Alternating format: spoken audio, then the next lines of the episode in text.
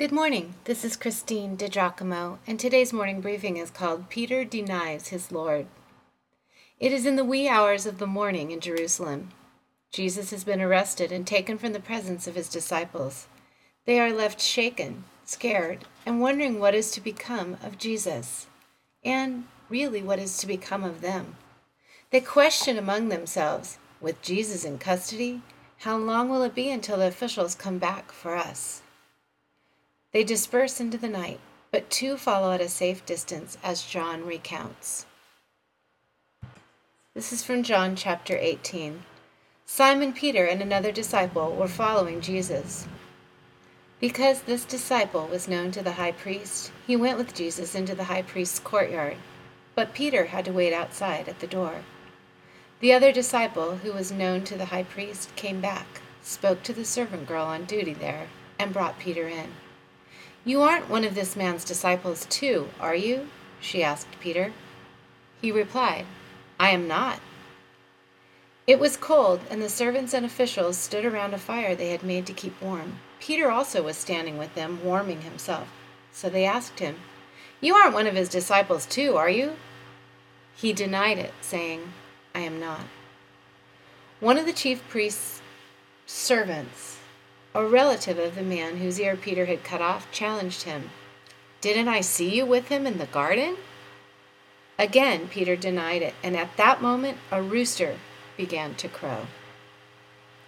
Jesus is inside the high priest's home, being questioned, while Peter is in an adjacent courtyard, but apparently one could see the other.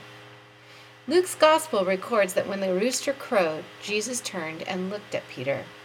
It was then Peter remembered that Jesus had warned him that he would deny him.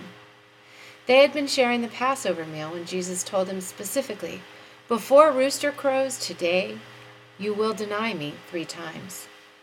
Remembering this, seeing the expression in Jesus' eyes, Peter ran from the scene, weeping. I think of how closely Peter lived with Jesus, how well he knew him, how much love they shared. How could he deny his relationship with Christ? Could it be that his problems began in the garden that same night? He slept when he should have been praying.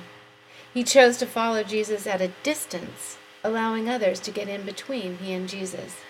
And then he chose to associate with the wrong people, warming himself at the enemy's fire.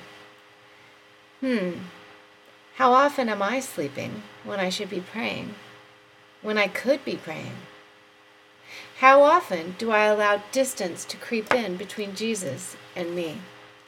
And am I careful about who I choose to surround myself? One thing is certain I have no judgment of Peter. It could have been me. I guess by my actions at times, it has been me. Then I look back to Peter, who was instantly remorseful, which led to repentance and restoration. Friend, are you sorry you distanced yourself from Jesus? Turn around. Look again into the eyes of your Savior and run back to Him. There is restoration and love. If you'd like to read this, you can go to pastorwoman.com, click on Powerful Bible Teaching, Morning Briefings, and again the title is Peter Denies His Lord. It's from John chapter 18.